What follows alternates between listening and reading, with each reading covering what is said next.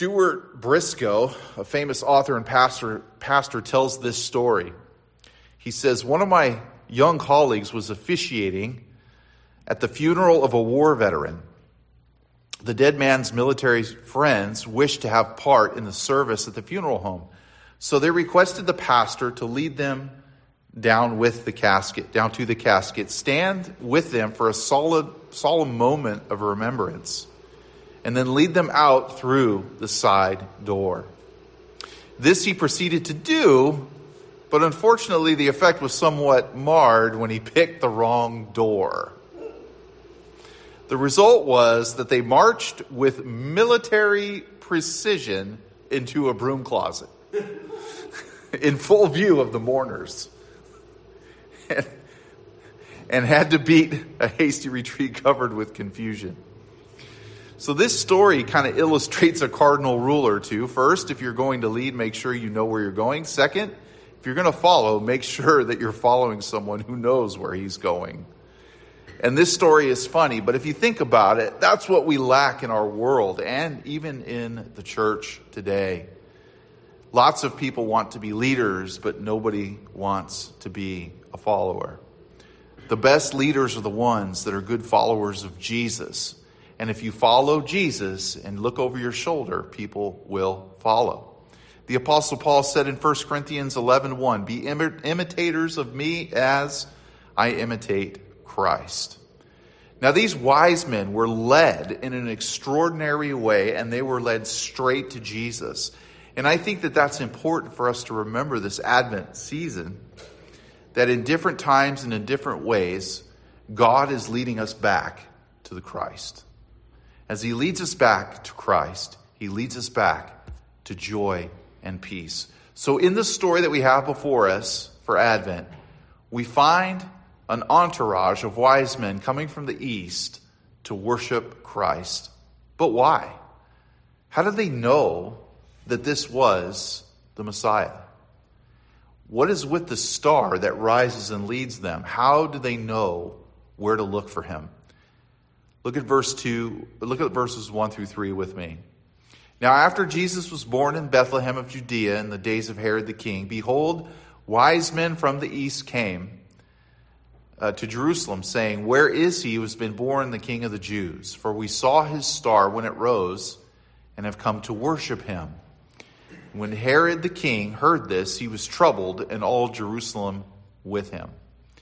Now, in verse 1, it's important to know that the author says that Herod was the king. I'm going, to get into a little bit of history so you understand the background of what's really happening here and what God is doing. Herod's the king of Judea at the time. Judea was a region in Israel. It's important because the gospel writer is conveying a historical fact. What we're reading here is history written for us. It's not just some uh, wild tale or story. This is, this is true. Herod was an interesting kind of a guy. He stood about four feet four inches tall. He was very short. and He had what people call a short man's complex. He was a master builder. He erected palaces, fortresses, entire cities. He built Masada, which is that high plain on top of that hill in Israel. Herod's royal citadel. He built aqueducts. And his grandest project was he restored or renovated the, the temple that Zerubbabel built coming back from the captivity of Babylon. But Herod was a very cruel and a vicious man who murdered his wife and his three sons in one evening. Caesar Augustus said, It's safer to be Herod's pig than his own family member. And at the time of Christ's birth, Herod was well into his 70s, and he realized that when he was when he when he died, nobody would mourn his death. So what he did was he arrested 100 leading men of Jerusalem. He threw them into prison and gave the order that they should all be executed once he died. He said, If the city won't mourn for me, let it mourn for those who die with me. This guy was really nuts. Herod was actually not even a Jew, he was an Edomite. The Edomites were descendants of Esau. So if you recall, Jacob and Esau were warring with, with each other in the womb. And now this war between the sons of Jacob and the sons of Esau were continuing. Herod, the son of Esau, was warring with Jesus, the son of Jacob. So, how can a man like Herod become the king of Israel at the time of Christ's birth? Well, he was a conniver. He was more loyal to Rome than his own people. He was he was a slick snake oil salesman is really what he was. He became a political ally of Mark Antony. You heard that name? Who was of Cleopatra fame. Mark Antony was a powerful person in Rome at the time, and he is the one who installed Herod as the king of Judea to be his personal puppet. And it was during this time that Herod was visited by these wise men who came from the east. Now, notice in verse 1, Matthew says, Behold, wise men come from the east to Jerusalem. The word behold there in the Greek means pay attention to what's about to happen. The author, Matthew, is telling us this is a big deal. Don't miss this. So, who were these guys and what were they, why were they coming from the east? To understand what we're reading and how it applies to our lives later on down the road in this sermon, we must first get the context of what's happening. The Greek word for wise men is the word magios, which is where we derive our English word for magician. These guys were astrologers who practiced the Babylonian occultic arts. They read stars, they interpreted dreams. I think it's so cool how the Lord met these magi where they were at. God gave astrologers who sought to determine the secrets of life in the universe through reading stars, God gave them a star to lead them to Christ. Jesus will always meet you personally where you are at. He will never ask you to come up to his level, but he always comes down to your level. Isn't that wonderful about our Savior? Wherever you're at in your life, if you seek him, he will make himself known to you in a way that you can understand him and follow him. God will always come to your level. So at the birth of Christ, around 4 to 6 BC, uh, the Roman Empire was the dominant force in the Western world. And what Rome would do is they would come into a, an area, they would conquer it, but they would establish a form of government called Pax Romana or Roman peace. And what that means is that when Rome came in, they let you keep your religious traditions, they let you keep somewhat of a form of, of, of a government, but Rome ultimately was the, was the ultimate authority. Pax Romana, it was a period of relative peace at that time. And this leads us to what is called the Parthian Empire, where these magi, these wise men, were from. It's also known as the Arsacidic Empire, which is, existed from 247 BC to 224 and it was a major power in the area of Iran and Mesopotamia. The Parthians were skilled, I'm getting somewhere with all this, so hang with me. The Parthians were very skilled horse archers and they became known for their military prowess. The Parthians had conflicts with the Roman Republic and later the Roman Empire. And Judea, or Israel, acted sort of like a buffer state between the two. Rome and Parthia were at odds for many years, and wars erupted in a series of conflicts between the Roman Empire and the Parthian Empire. And that spanned from about the first century to the third century. 200 years there was war between these two factions, these empires. And really, it was over key trade routes, military positions, that kind of thing. It continued with various degrees of success back and forth and Israel was always stuck in the middle. The most notable Roman figures involved were a guy by the name of Mark Antony, which I mentioned, and the Roman general Trajan, if you know those names. So, do you see why in verse 3 that when these guys came walking in to Jerusalem, how all Jerusalem was nervous? They thought a conflict was going to erupt. And there, there, probably weren't just three guys, there were probably a whole entourage. We get three because of the three gifts they gave to Jesus. Now, I find it interesting that of all the times that the Lord would send his son into the world, he would send it in the middle of the highest tension and the deepest conflicts. Because Jesus is peacefully asleep in his feed trough made for a bed, the region was at peace. Because wherever God's presence is, there's peace. His presence, the Holy Spirit, is with you, and you have peace whether you realize it or not. And now your capacity to enjoy that peace is greatly increased or greatly diminished depending on how close you are to Jesus. You have peace either way. Christ is with you. But your capacity to enjoy that peace is dependent upon whether you believe him or not. The babe in Bethlehem was asleep in Be- uh, six miles away from Jerusalem. And because the babe in Bethlehem was there, there was peace. See, in our culture is going down the toilet morally, spiritually, and physically. And if you read the news and keep scrolling through X all day, you'll get depressed. But understand that the Prince of Peace came as a baby and brought peace into the world around him. Your peace is not predicated upon what's going on around you, it's predicated upon a person, the person of Christ. John 14, 7, Jesus said it this way Peace I leave with you, my peace I give to you. Not as the world gives, do I give you. Let not your hearts be troubled, neither let them be afraid.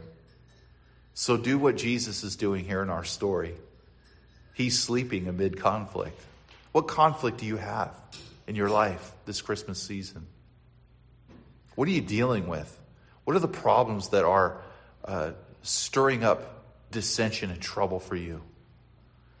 Well, I guarantee you that Jesus is not worried about your troubles and the difficulties that you're dealing with.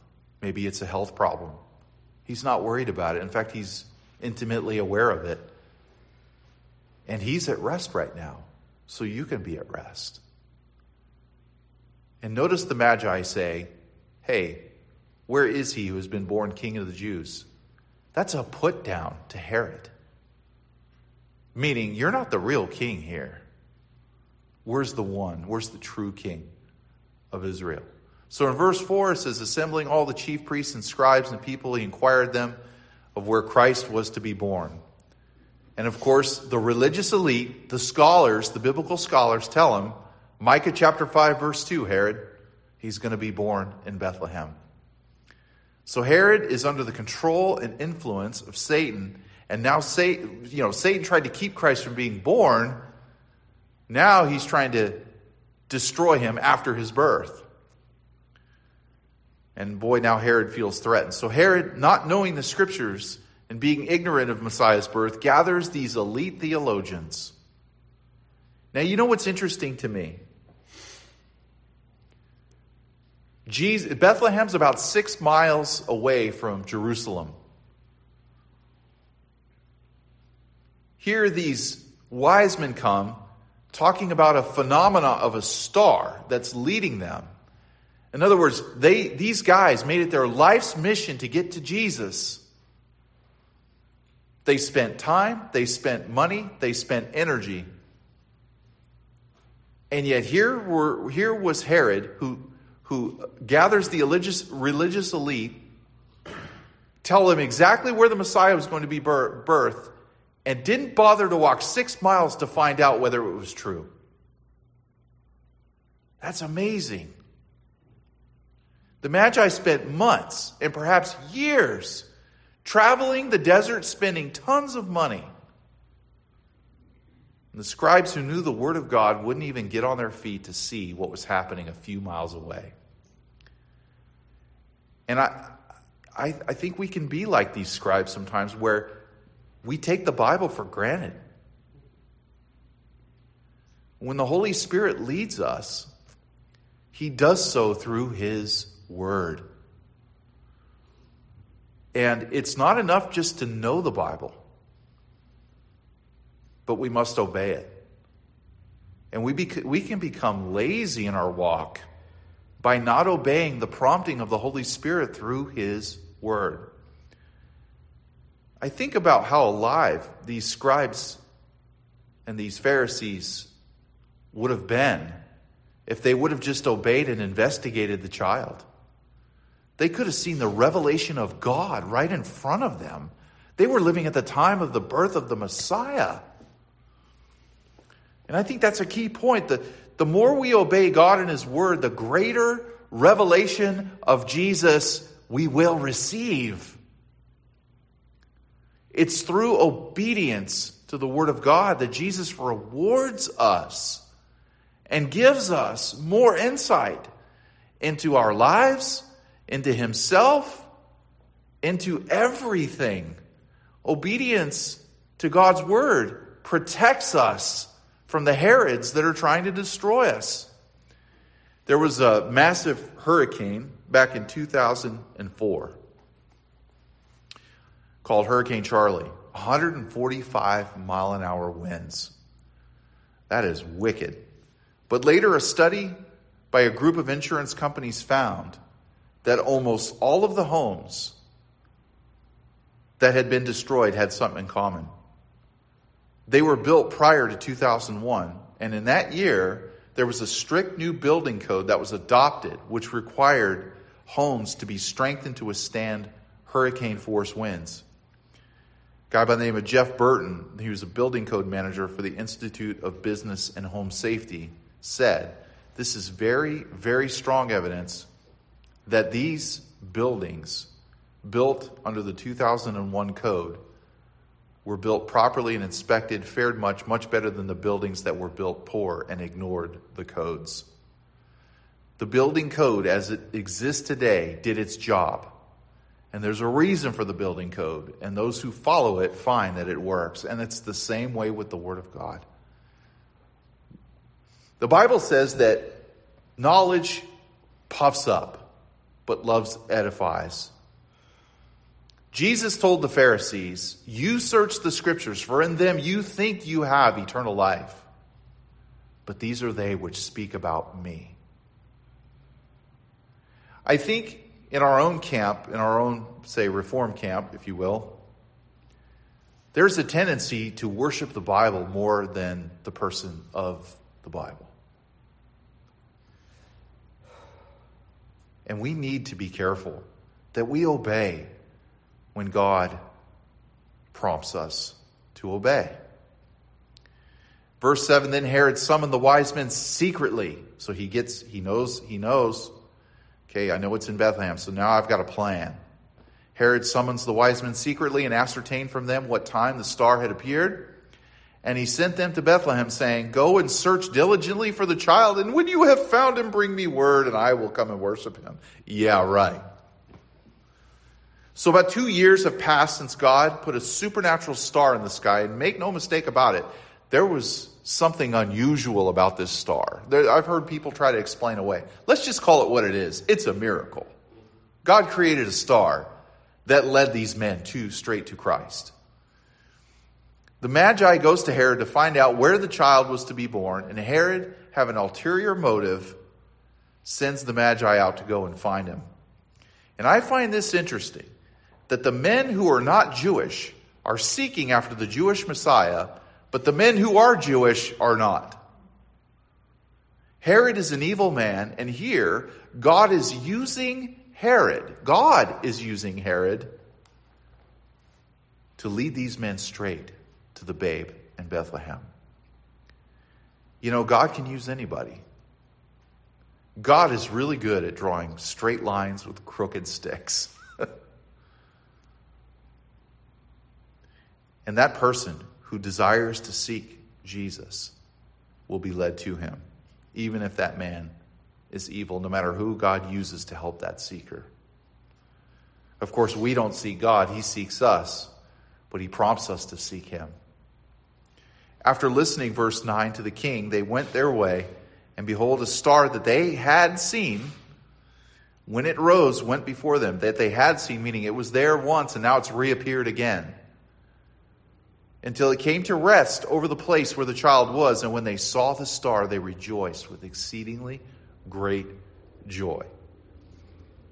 It's interesting that Herod, after giving the Magi instructions where the child was, based on the word of God, the Magi went on their way immediately. They didn't waste any time. The Magi must have been well versed in Hebrew in the Hebrew scriptures based on Daniel 5 centuries earlier. Remember Daniel was in Babylon as a captive? And the second administration that came into power after the Babylonians were the Medo Persians. And it was the Medo Persian king that put him in charge of all the, you guessed it, the Magi. And so Daniel taught them about the coming Messiah. And so it was Daniel. I'm sure that these guys knew the Hebrew scriptures. He was in charge of them. And the word of God is coming through an evil man. And these magi's, these, this magi, this group of magi, chose to believe and act on the Word of God. Even an evil king, when he speaks truth in the Bible about the Messiah, is speaking truth. And the truth is undeniable. And check this out it says, There was a young boy whose mother planned a surprise birthday party for her son. And after he got home, he went upstairs to his room. That all his classmates and teachers gathered in the living room. His mother called to him downstairs, but she didn't hear him. He was hiding. He climbed down a tree outside his window and was hiding at a nearby park. The rest of the children went on to enjoy a good time. But little Johnny never turned up. When he came in for supper, his mother asked where he had been, and he had missed an incredible time. And it was just it was planned just for him. And he tearfully confessed that he, he had heard her call but hid until supper time because he thought that she had chores for him to do. You know, it's so important that when we hear the word of God call us to do something, that we don't hesitate, but we act on it right away. Why? Because God is leading to bless us. It's not, He's not giving us chores to do, He's leading us to bless us which is what any father wants for his child. The great the, the, the biggest nation in the world is procrastination. And see, many of us think it's a chore to obey God. It's not a chore. The Bible says that His commandments are not burdensome. But all the while, He's doing it to bless us. Guys, get to Bethlehem quick. There's the child. And He doesn't want to miss out on all that he has. I think it's 1 Corinthians 2. I can't remember. No, no eye has seen, nor ear has heard, nor has that ever entered into the heart of a man, the things that God has for those who love him. So the star that they had seen rose. So here we see that God was not only working through his word, but God was also working through their circumstances.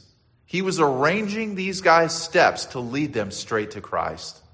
And that's how the Lord works with you and me. He arranges our circumstances, He confirms that through the Word of God, and He leads us straight to Christ. Whatever situation you find yourself in, or whatever road you're traveling through your life, be sensitive to the leading of the Holy Spirit through your circumstances and through the Word of God to where He's leading you. For some of you, He's leading you to some good things this coming year. As He's broken down some things, I can speak to that. He's broken some things, and perhaps because it's He's relieving some dead weight that's in your life.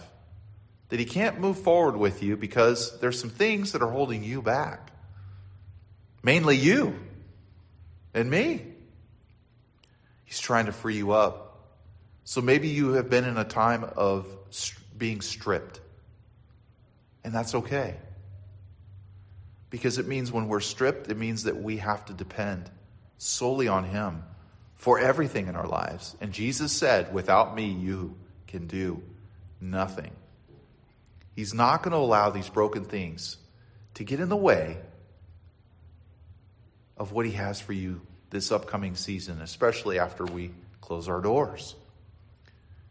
You see, the Lord doesn't need any of us, but He wants us to be involved in His work in the kingdom. Isn't that amazing? That is incredible to me that He wants to use you and me to build His kingdom. It's incredible. Pay attention to how the Lord is rearranging your life right now. Be sensitive to what He wants to do and let Him have His way. Just surrender it all and say, Lord, whatever you have in this next season, I'm going to submit myself to you. And I'm just going to trust you. You lead me. I'm going to stand here. Just make me move wherever you want to move me. Yes, there's a time when the Lord allows hardship and difficulty to mold and shape you. And for some of you, that's what this year has been.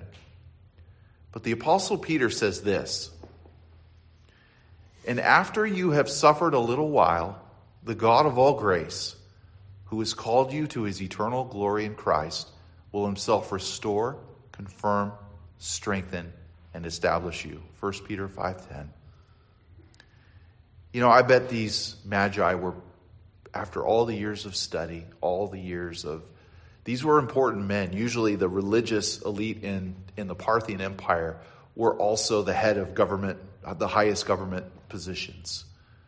These guys were very important men. But I'll bet you they, they went through some stuff. And to get to Jesus, to see this child, their Savior, was so special. Look with me, the, our, our last two verses, 11 and 12. And going into the house, they saw the child with Mary, his mother, and they fell down and worshiped him. Then, opening their treasures, they offered him gifts gold and frankincense and myrrh. And being warned in a dream not to return to Herod, they departed to their own country by another way. So these magi, very important men in government positions, are overwhelmed by seeing their Savior right in front of them as a little child. Jesus actually was probably two years old at this time. And all the searching and being drawn by the Lord to seek him, all the failed attempts and disappointments in their occultic arts, crescendos into being in the presence of the Creator. Of the Creator. Their hearts are overwhelmed that this is what Daniel was speaking about in Babylon 500 years prior. That this was going to happen someday. And they knew exactly why he came. It was costly for these men to come and worship Christ. It cost them two years of travel, it cost them time, money, probably their dignity. It may have cost them their jobs. Who knows? We don't know. The Bible doesn't tell us. But you know what? In the Parthian Empire, to forsake their gods and to seek out the God of Israel, that was a death sentence. Worship is costly. And it's hard sometimes. But boy, is it worth it. Worship of Jesus may cost you wealth, status, importance, friends, family. But what you gain is better than anything you can imagine. You gain Christ what you gain in knowing God personally and intimately, to know His love, His grace, His care for you, knowing that He paid the ultimate price on Calvary, to know He stooped so low as to become one of us as a little helpless child, to know that He stooped so low that He had to be fed, changed, and burped. But when you have him as your deepest, greatest treasure and your most profound love. You can say what Paul says in 1 Corinthians 3 8 and 9. Indeed, I count everything as loss because of the surpassing worth of knowing Christ Jesus my Lord. For his sake I've suffered loss of all things and count them as rubbish, in order that I may, I may gain Christ and be found in him, not having a righteousness of my own that comes from the law, but that which comes through faith in Christ, the righteousness from God that depends on faith.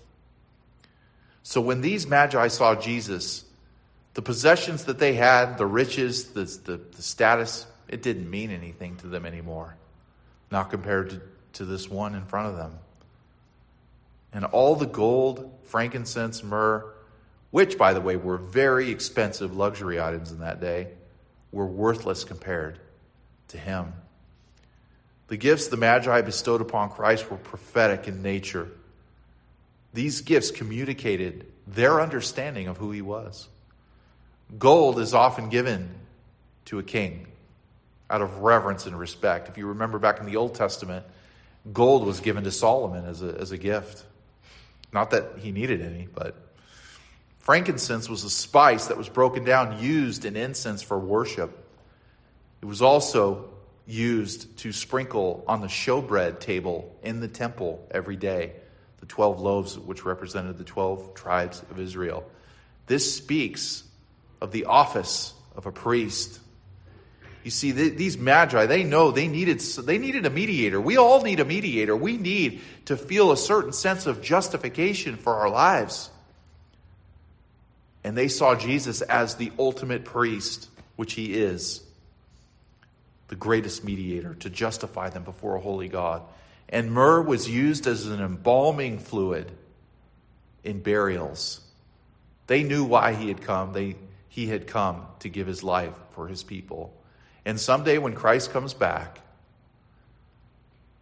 in Isaiah chapter 60, verse 6, the Bible says that men will bring him gifts of gold and frankincense, but there's no myrrh. It's amazing. So the wise men were students not only of stars, but of dreams. And so it was fitting that God warns them in a dream. How cool is that? Again, meets them where they're at. And at Jesus' birth, the Gentile Magi acknowledged him as king, and at Jesus' death, Pilate, a Gentile, commanded a placard reading, King of the Jews, to be posted at his cross. Although the Jews said, We will not have this man rule over us, and rejected his kingship, there were those who did indeed acknowledge Jesus as king. In closing, this Christmas, behold this child. This child left it all to come for you. This child left opulent wealth and exchanged it for poverty. This child took off his royal robe and exchanged it for rags. This child left the close, intimate fellowship of his father and exchanged it for close, intimate fellowship with you. This child left his heavenly home and embraced homelessness for you. This child left behind ultimate power and embraced ultimate weakness for you. This child left the praise and adoration of heaven and exchanged them for jeers of his enemies for you. This child took off his royal crown and exchanged it for a crown of thorns for you. This child left his throne and exchanged it for a cross for you. This Christmas, behold the child, behold the Christ that, that came for you. Let's pray. Jesus, thank you for what Advent means. Thank you so much that you would stoop so low to come into the a world into the raw sewage of human sin to be born as one of us and to tabernacle among us. Lord, fill us with your Holy Spirit. May we always tabernacle with you. Thank you for this, what Christmas means. It's not about a fat man in a suit but it's about a man It's about the God man who came to us. In Jesus' name, amen.